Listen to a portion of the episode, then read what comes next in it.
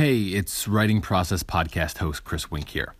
Today's episode is with novelist Zinzi Clemmons. She and I spoke in early April, and so it's important to note that in recent weeks, she's been in the news for publicly sharing her experience several years ago with unwanted sexual advances by Pulitzer Prize winning author Junot Diaz. Since then, other women have shared similar experiences with Diaz. After the wave of national media attention, I spoke to Zinzi and we both agreed it was important to acknowledge that here, an interview so soon after that public discourse. It's an example that closely tied communities for writers can bring about our best work, and they can also hide toxic behavior. Today's episode won't include that vital discussion simply because it was recorded before Zinzi shared her story. So, this is a reminder that Zinzi has given us much more to think about beyond this interview. Please engage with Zinzi's story and the far too many others that make up today's Me Too reckoning. Thank you. Now, on to today's episode.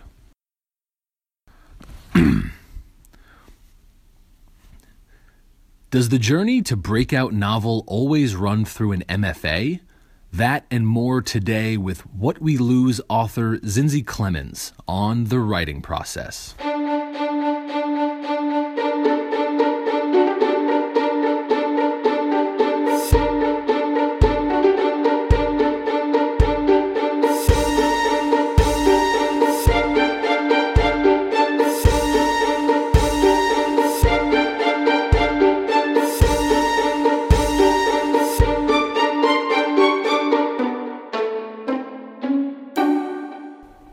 Welcome to the second episode of The Writing Process, the weekly podcast conversation with masters of the writing craft in one, many, or all of its forms.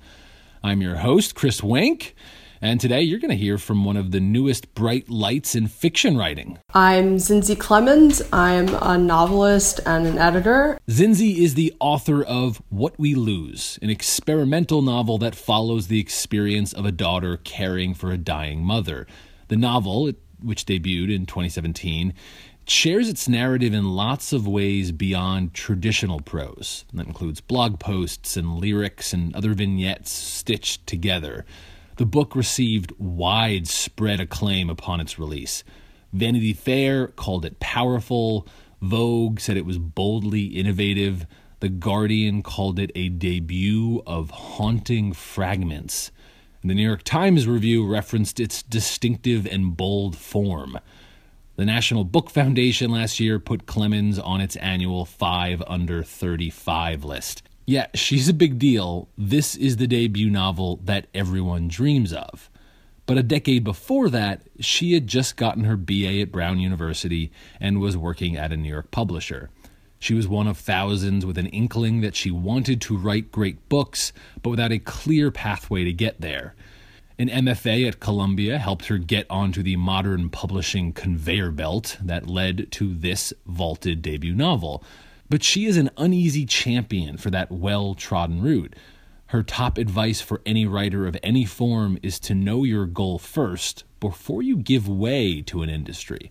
It's really important to know what you want to do um, first and to be pretty solid in that before you let the MFA world or the publishing world infect your original intentions to, to trust yourself and to to do what you want to do and not what anyone else tells you to do. But for all her unease, there is no question that her prestigious university pathway is a necessary part of her story so far. At Brown, she found James Baldwin and tumbled out into the writer workshops and literary norms that have grown up around book publishing today. She found the beginning of her fiction voice, not far from her upbringing with a South African mother and an American father. Her story is truly unique. Most of us won't go to prestigious schools, and many won't have such a distinct upbringing. But she is full of practical advice that is instructive for any writer, novelist or not likely because she now teaches writing at the college level too. Zinzi and I spoke for more than an hour. She was sweet and humble and generous. For this episode, I condensed that conversation to the most actionable 30 minutes on how great writing gets done. We talk plenty about what an MFA can offer a writer, and we close out with her reading two versions of a short passage from her novel, What We Lose both the original submission she gave to an agent and the final published form. We spent most of our time talking about her process today, which includes more music listening than you might expect.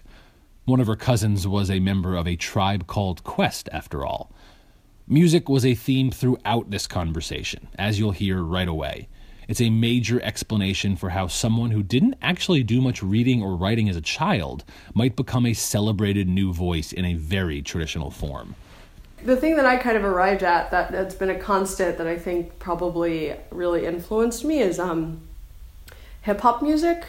Um, I have had this thing where like I've always been able to memorize rap lyrics like really easily, um, and uh, one of the things that specific I specific to rap. Are you saying specific to that genre? Yeah, yeah, and it's like a kind of weird thing because especially like in the '90s when I was growing up, like there was always a lot of hay made over like you know what are they saying in rap music? They're talking so fast. And i never had trouble figuring out what they were saying um, and one of the things that i always remember um, thinking about very often and really loving about hip-hop music is how you could see language um, evolving over time um, from song to song. So you know you have um, you know a rapper will say something in a song uh, like a term and then the next you'll hear a song that's made like after that song and they use the same term but they'll put a different spin on it um, right. it's it's called wordplay i guess in, in the most strict sense but um,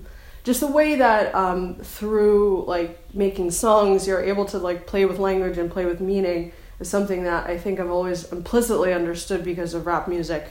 Um, and i think that that's actually a lot of where the influence came from for me is just listening for a long time. Yeah. And and so n- not critically it's not the form you you are a writer in now i don't have a secret rap career that's not what I'm trying to reveal. but I'm, you know, I'm a life, I'm a lifelong listener. Um, I think it's something that right. is definitely uh, still very much a part of my life. Um, I guess I wrote about it for the first time when I wrote about my cousin who was um, a Phife Dawg in a tribe called Quest, and so I think it's something. Um, you know, it's always been a part of me, but I think maybe I'm approaching it a little more consciously at this point, and maybe I will write about it more at some point in the future. Mm. So, so do you do you have the memory of when you were first writing in the form that you're taking now which mm-hmm. in the most recent sense is novel but you've you've done other fiction writing? Mm-hmm. Do you remember er, in early memory like that? And, and was it still being influenced by by hip-hop or, or were there some other influences that made you go down that genre yeah so the first time i sat down to like consciously write a short story was in in college um, and so it's it's wow. not at all difficult for me to to remember. Um, right. And I I started writing that in in you know it's still the same format of um, what we lose. Uh, which is first person, and my my fiction does tend to be first person, um, and it's sort of like it's very confessional. It sort of reads like poetry, um, and I think that it's it's a bit you can see a songwriting influence in it. You know, like in the way that like songs tend to be first person and they tend to be about like confessing and about talking about like your deepest emotions and um, i think that you know that that influence is there definitely in my style and that was how it it really you know the first time i sat down to write a story that was how it came out. Um, i think you could draw a pretty direct line from that first story to what we lose and it's just always been about like exploring who I am and using fiction to explore who I am, um, and it's always been pretty pretty similar. So, you, from your undergrad window that you just described to you coming off a, a wonderfully celebrated debut novel, that's not a really long time right? That, that that's interesting. How quickly were you like oh i'm good at this it's you know the thing is i feel like every writer has their own like bullshit internal timeline and like you're never going to convince them that like, anything but that timeline is is like absolute truth. And right. like I because when I was writing the book, I felt like at the end of my rope, like around the time that I submitted it, like I'm done. Uh, you know, if this doesn't work out, I'm definitely quitting writing forever because I've been writing so long and no one's recognized my pure talent. Right. So I felt, yeah, like my internal clock is is is not not really universal. I understand that, um, but I I guess uh, part of I've always been really, really like really uh, maniacally goal oriented, um, and so I'll say this like, um, and I, I get a lot of questions along these lines from my students as well, and um, the MFA I think. I think I approached it really in the right way, and maybe this is what you're getting at with your question like, how did I make it happen so quickly? Um, I I wasn't focused on anything but writing a book. And I've been singularly laser focused on that since basically not long after I wrote that first short story. Um, so, you know, I. I could get into a very long rant here. I'm not sure that this is the purpose of this podcast, but since I, in the time since I graduated college, um, the MFA like thing has exploded a lot. So when I was an undergrad, it was like Iowa and Columbia, and there wasn't much besides that. Um, and now, you know, there are MFA programs springing up all over the place. There's low res, you know, there's any kind of thing that you can, um, that you want, you know, for any type of writer you can imagine, you can find a program. It hasn't always been like that. And the other thing is, um, MFAs have become so important that it's hard to it's hard to publish a book without doing one. You know, it's just because the system of publishing has shifted so much towards MFAs that that's where you meet your agent, that's where you meet your editor, that's where you meet your readers. That's it's focused or it's built around that at this point. Just you know, there was we went through a years long conversation of that you know what was the the prism that someone put forward the you know you you choose your MFA or or you're living in New York were the were the two stereotype pathways um, right, right. And are you kind of feeling you being, you know, a, a, among the more, you know, a, a product of, of, the MFA side that you're feeling that tilt toward the MFA side of the of that, you know, somewhat tongue in cheek, but but the, the, the prism of you have to choose one or the other?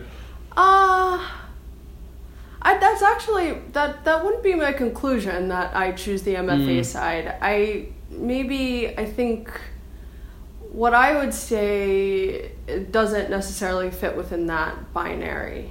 Um, what I would say is that you should be very solid on what you want to do as a writer before entering an MFA, and probably I guess I would say before like really thinking about those those sorts of questions like MFA versus NYC. I I think right. So what I decided what was best for me, and that was based on the fact that I wanted to publish a novel. Um, but not everybody wants to do that. Like there are some people who want to teach writing at the college level, or they want to study writing for a few years and then become an editor or become an agent, or you know they want to write book reviews. Um, and where the difficulty comes in is that um, writing is uh, not um, a lucrative industry, and you can spend a lot of time figuring your shit out um, and not and kind of getting turned around into another direction that ends up costing you a lot of money and not achieving what you want to do because you're listening to people who are supposed to know what you want to do. And what I'll say is there are a lot of people with their own interests um, who are invested in, in the business of, of teaching people writing right now. And it's important to know what you want before you start listening to those sales pitches. Um, mm. And I think if there's one thing that, that I did really right, because, you know, not all advice is transferable to everyone else but this is like figure out what you want to do and don't let anyone else take you off of that path um, so whether that is writing a novel or going to new york and just trying to get your shit published or whatever it is, just stick to that thing. And if that includes an MFA, do an MFA. I think for me it did end up including doing doing an MFA, but um, I was never wedded to that idea from the beginning. Um, I wasn't going to do one actually, um, but I just realized that for it made sense for what my goals were, and so then I decided to enroll in it.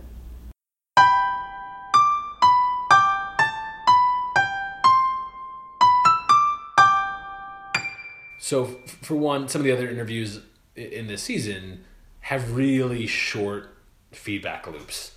Musician on stage, comedian on stage, journalist with you know a story in the in the paper tomorrow.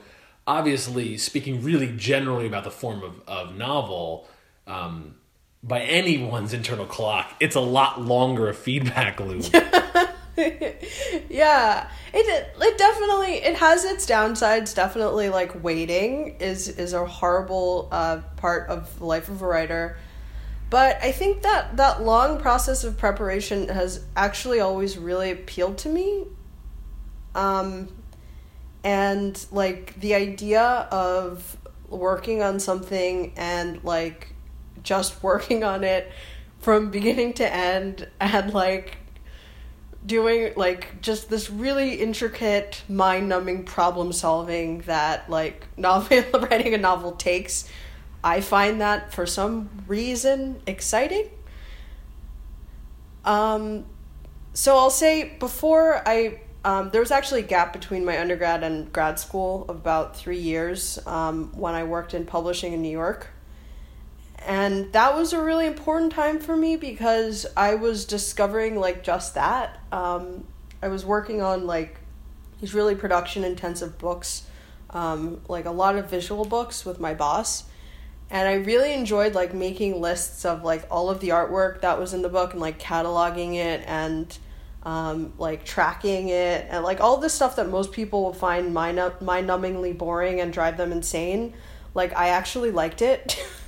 and like figuring out my own systems for organizing the data and all of those things like that's what a novel is it's like constructing this big universe or like this huge machine from nothing just from an idea and like yeah if I, I guess that's a yeah another one of those things like if you enjoy that like writing might be a good writing novels might be a good career for you um, so yeah, like definitely long feedback loop, and I really like it. I find it comfortable. Like um, I've I interned at like a couple of magazines, um, and even um, like these were not, you know, this is not the Daily News. I think I was like working on a weekly magazine, and the turnaround there I found too quick.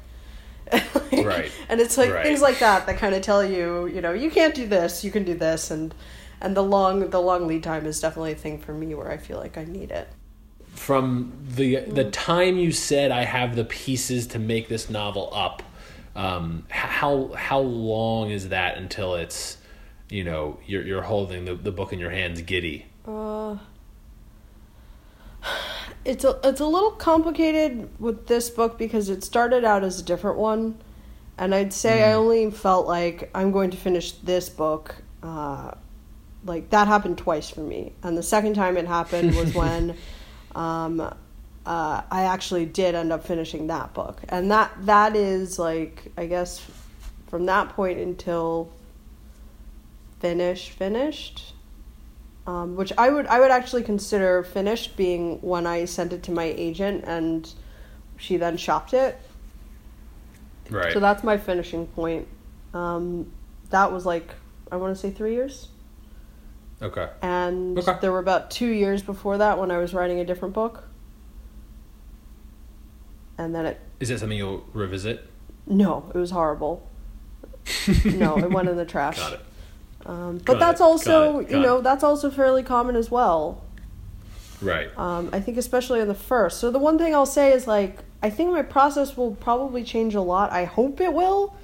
also. Mm because there was a lot of waste that went on and in writing the first book i was really like trying to figure out how to write a novel period and so hopefully the next time i do it i'll be more efficient at it Do you mean literally there's a file that's somewhere in, in Zinzi's world that you literally delete or that exists somewhere and, and you're, you're not yes. even harvesting it? Yeah.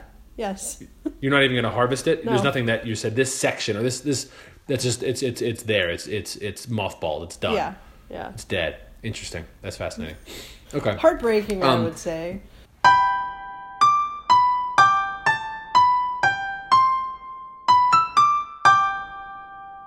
Literal process. What kind of things, you know, for those who are either thinking about an MFA or who have done an MFA, for you, what did it do for your process? Were there specific changes in behavior or methodology you got from going through a, a proper graduate program with, with, you know, fine arts and writing is the, is the focus?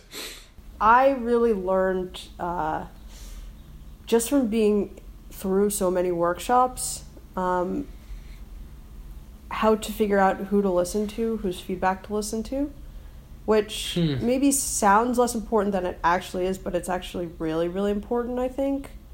Um, so when you go through workshops, you know, it, it basically takes like a couple of years, I think, to, to really test out the kind of feedback you're getting in workshop because you're not going to know. It takes a while, like, to to revise based on comments and then you know you send it out if you're interested in that. And then like it takes a while after writing it to like be able to see it clearly and to re- understand like whether you like that piece of writing or not. And from just going through so many workshops and getting so many comments like after having published work and you know revisiting it on my own i can basically see what i what I value versus what other people are saying they value. So, um, for example, like when you're in workshop, right? You always you can kind of like or a writing group, you can kind of like start to at some point in the class start to predict what certain people are going to say about your pieces. Right. Like yes. yeah, so you've had that happen to you too, like Yeah. That guy never likes Yeah. or whatever. Yes. exactly and that's like their taste right and you kind of figure Yeah. out like a lot of times it's based on like they just don't like that kind of story sometimes they don't like you and like you know, that's part of it also and it's it's like through like hearing so much feedback revising stuff on your own and then like sending out into the world um, that I learned like at Columbia that you can't listen to everyone. That like a short story isn't a focus group. Like if you try and apply everyone's critique of your work, like it's just gonna get focus grouped to death. And it's better to like divide a workshop um, than to have everyone happy with what you're doing because usually when that happens it turns out like a little bit milk toast um, but it's really important to have a point of view and you know not everyone's going to like that all the time but that's really much more desirable i think um, and i learned that from like getting shitty comments from people and then like revising a story working on be like i actually like this i don't care what you say Right. And that is that's that's hard. Yeah, that that's very hard, Yeah. particularly because you, uh, you you can find people you respect. You just I disagree with you. I respect you, but I just disagree. Can so that feels like that might be really you might have some really powerful advice for, for people listening. Let's say we plop you Zinzi into a workshop, totally you know cold, and just assume that people in the group are relatively well intentioned and and relatively good. These people are relatively good. Um, what are some tactics you're to take in knowing how to most effectively manage that feedback? Yeah. Um, very specific advice. Listen to what that person says. Like, not just about your story, but about other people's stories. Do they know Right. about what they're talking about? Like, usually not. Um, I guess, like, this became pretty clear to me for some specific reasons. So, a lot of, like, a lot of times um, in workshop, and obviously this has been written about a lot, like I wasn't even getting helpful critiques on my work because people just didn't understand like what I was writing about, you know? Like people at my program were not very political. Um like couldn't really converse with the political side of what I was writing. Couldn't really converse even with like the stuff that's not set in America. And it's like because they don't get that, does that mean I'm not a good writer? No, it doesn't. you know? Um, and then it's just like, yeah, like I would have other classes with people, and you know they hadn't heard of like people that were very important to me, and it's like, well, take all of that into account, and you know they're not God. That's another important thing to realize. Like, not even the chair of your MFA department is God, and that's also like the one of the things that I love about writing. At, that like there are no prescriptions, there's no formulas, even if you know uh, the president of Penguin like lo- loves your book, they could be fired the next day. You know, it's there's Right. always there's so many different opinions and so many different places to be accepted. Um, why why let you know Joey in your MFA workshop make you feel bad about it? Like fuck Joey, he doesn't know anything.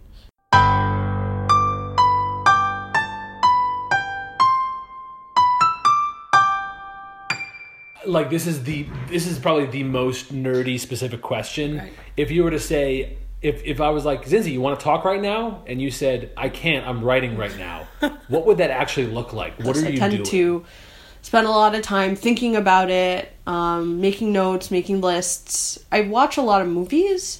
Um, I find that it helps with like uh, time and research because obviously it's quicker to re- to watch a documentary sometimes than it is to read an entire like historical book on it. Um, so you know, I'll I'll watch movies related to the subject. If I'm writing fiction, um, I'll like even just listen to music that puts me in the headspace of like where the character is. Um, and I'll count that also. So I think maybe this is good advice. Like anything that I do, like kind that's kind of related to the writing, I count that as writing. Um, and I it, see.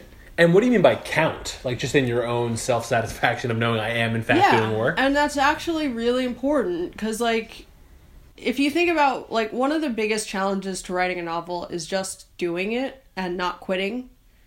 And the thing that makes you want to quit is the voice in your head that says, I'm doing this wrong, I'm procrastinating, I'm not doing it right, um, I don't know where to start.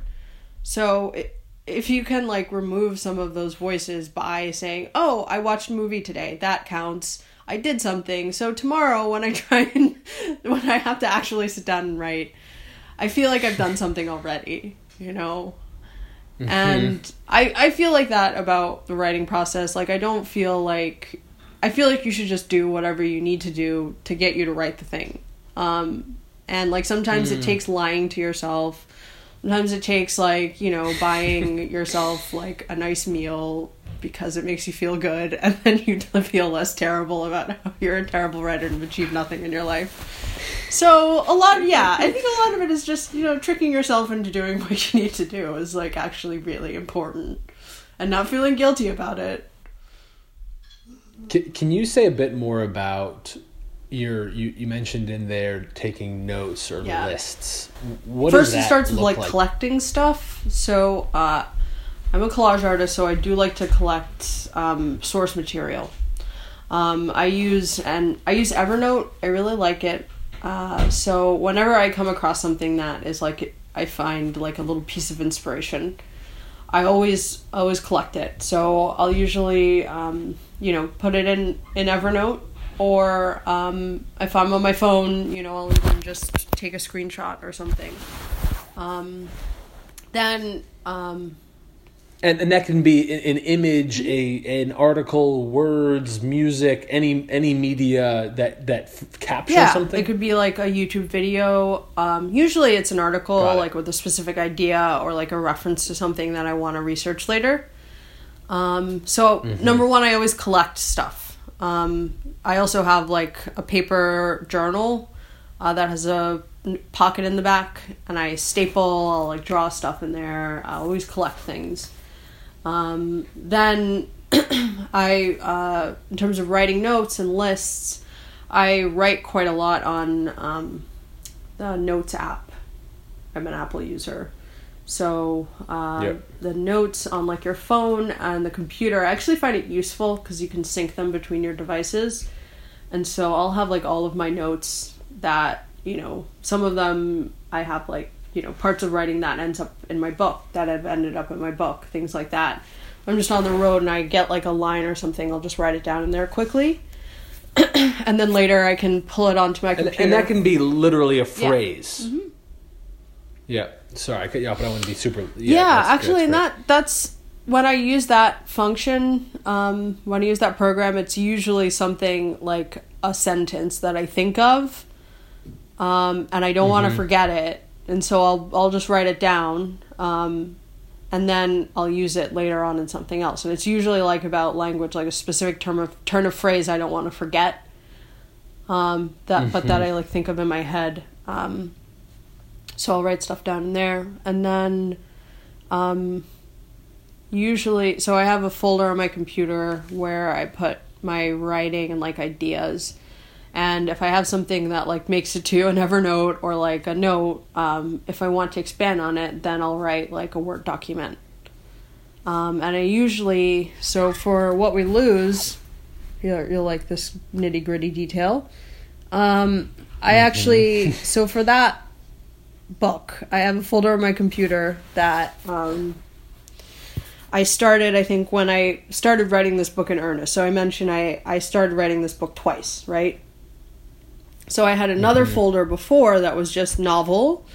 And then when I started writing this book, I started another folder on my computer that's called What We Lose. yeah. more focused. There you So, go. but this folder contains, let's see, uh, how many drafts? Let's see, about five, five drafts that I can see right now. Okay. No, more than that. About ten drafts of the novel itself. There are, And how much? How different are those Not very drafts? um, Okay. Okay. So, well, some of them are, some of them aren't, but um, you know, there were changes. They could be like, you know, there's a character in this draft that isn't in the next draft, but for some reason, I can say Okay. there's definitely a reason why all those drafts existed. I just don't remember what they are. but I had made like a big enough Right. change that I felt like I needed to start a new draft. So, in this folder, let me, I'll tell you right now. Um, there are 408 items. There Hmm. are 1, 2, 3, 4, 5, 6, 7, 8, 9, 10, 11, 12 subfolders. wow. Um, so there are a couple for things like um, travel expenses relating to the book, but not that many. okay. right. Right. So very. That's like the the administrative side.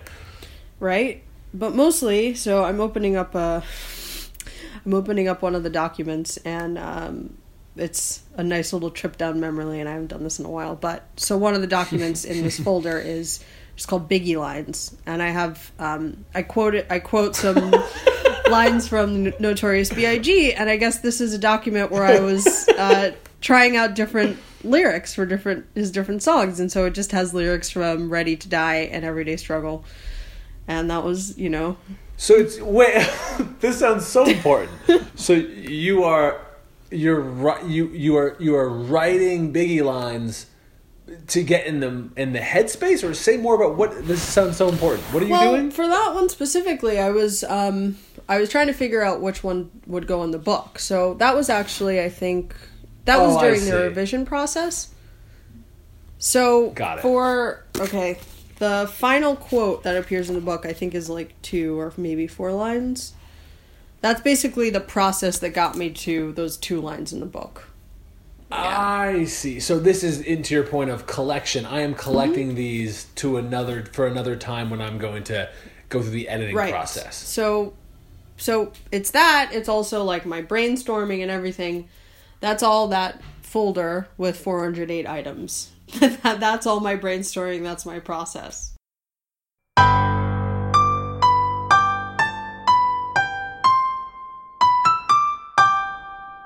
if you wouldn't mind indulging us in reading a, a few short um, words or passage you've written, and then I would love to take a moment of, of, of picking at or hearing from you about how it changed over over the process of original writing to to whatever you consider the final form. Okay, page 31. I've often thought that being a light skinned black woman is like being a well dressed person who is also homeless. You may be able to pass in mainstream society, appearing acceptable to others, even desired, but in reality you have nowhere to rest, nowhere to feel safe. Even while you're out in public, feeling fine and free, inside you cannot shake the feeling of rootlessness.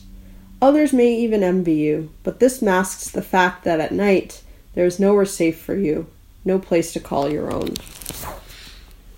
And um, I was just looking at the original, or at least one of the earlier iterations in my drafts.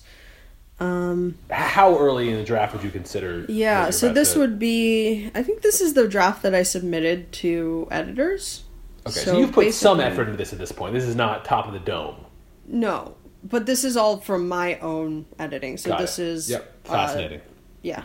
Okay. So mm, let me just first make sure I want to read it. I won't be terribly embarrassed. no, okay. that's, it, actually, it would be better if you'd be embarrassed. That would be way more interesting. Oh, okay. Now you tell me.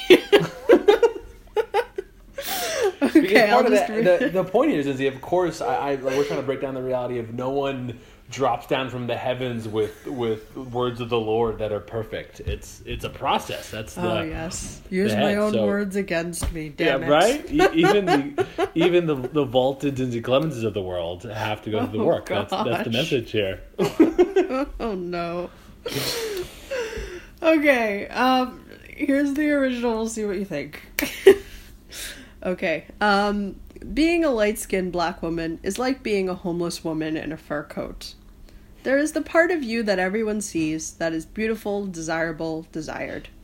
But inside you have been rejected by every conceivable group black, white, and everything else, never quite fitting in, with no group to call your own. Some may ev- envy your clothing, but ultimately you are homeless. Hmm. So wow, like that actually that's so indicative. It's super helpful because what are you conveying there? That the, the central idea mm-hmm. you would probably argue remains unchanged from original draft to published version, but mm-hmm. how that idea is conveyed. And so maybe let's take a very literal example. Um, mm-hmm. your version, homeless woman with a fur jacket, to a well dressed homeless person.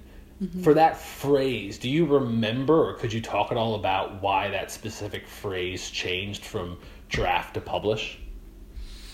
Yeah, and I think it's, you know, uh, reading it again kind of reminds me. I think so. The original version is, you know, I think there are moments in the book, uh, not as many as some people might think, but there's a few moments where, like, Zinzi the writer comes through. Um, and in the original, I'd say that's a moment where Zinzi the writer comes through. We're not, we're kind of a bit not really talking. Thandi isn't exactly talking, and um, I think in the original, And, and you're was- contrasting with, with your with your, your your your I narrator. That's what you mean by Zinzi the writer, right? yeah. Yep. So as opposed to um, the character, the I narrator, that's Thandi in the book. Um, that's one thing, but I think this is where I'm speaking, and I think um, this original draft is is much more direct. It's like it does feel like someone just telling you how they feel, and then I think because it felt so vulnerable to me, um, like I am telling some of my true feelings about what it feels like to have this experience. I think I needed to kind of insulate it a little bit and make it less like this is someone who's speaking directly to you. Um, I think to protect myself a little bit, and um, it's Well, say more actually about- yeah. What does protect yourself? That that seems important too. What do you mean by that? Yeah, I it's I mean it's probably one of the hardest things to describe, but I think that's one of the things that probably every novelist ends up doing. Um kind of like I just said, when you're writing a character and particularly when you're writing from an I point of view, um it's the character and yourself does start to blend a little bit, and it necessarily does. So, to write any good character, you have to be able to empathize, empathize with that character. You have to be able to put yourself in that character's shoes.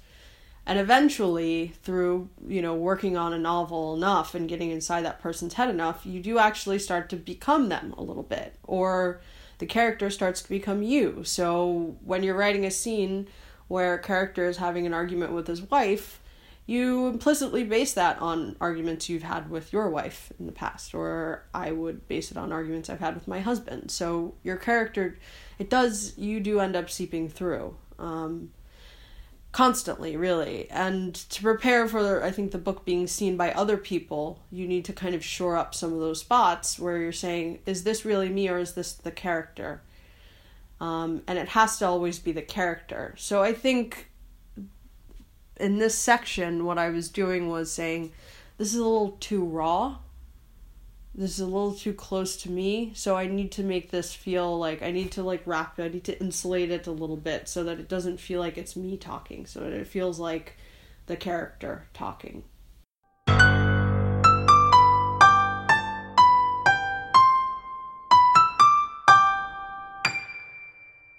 All right, that will conclude the second episode of the writing process, a conversation with masters of the craft in all of its many forms. Look for the writing process on iTunes and all the many places podcasts appear and subscribe. This is the second episode, so if you dig it, please give this podcast a review. It helps. Find all of our episodes as I post them at writingprocesspod.com. Thank you to Zinzi Clemmons for joining me. Follow her on Twitter at Zinzi Clemmons. Thanks also to my best buddy Patrick Big Tims McNeil, who first introduced Zinzi and me. Our music, both theme and interlude, is by James Spadola, who can't tell the difference between a protagonist and an antagonist. I am your host, Christopher Wink. Find me at Christopher Wink or taking conference calls on my bicycle. Until next time, remember choose your words more carefully.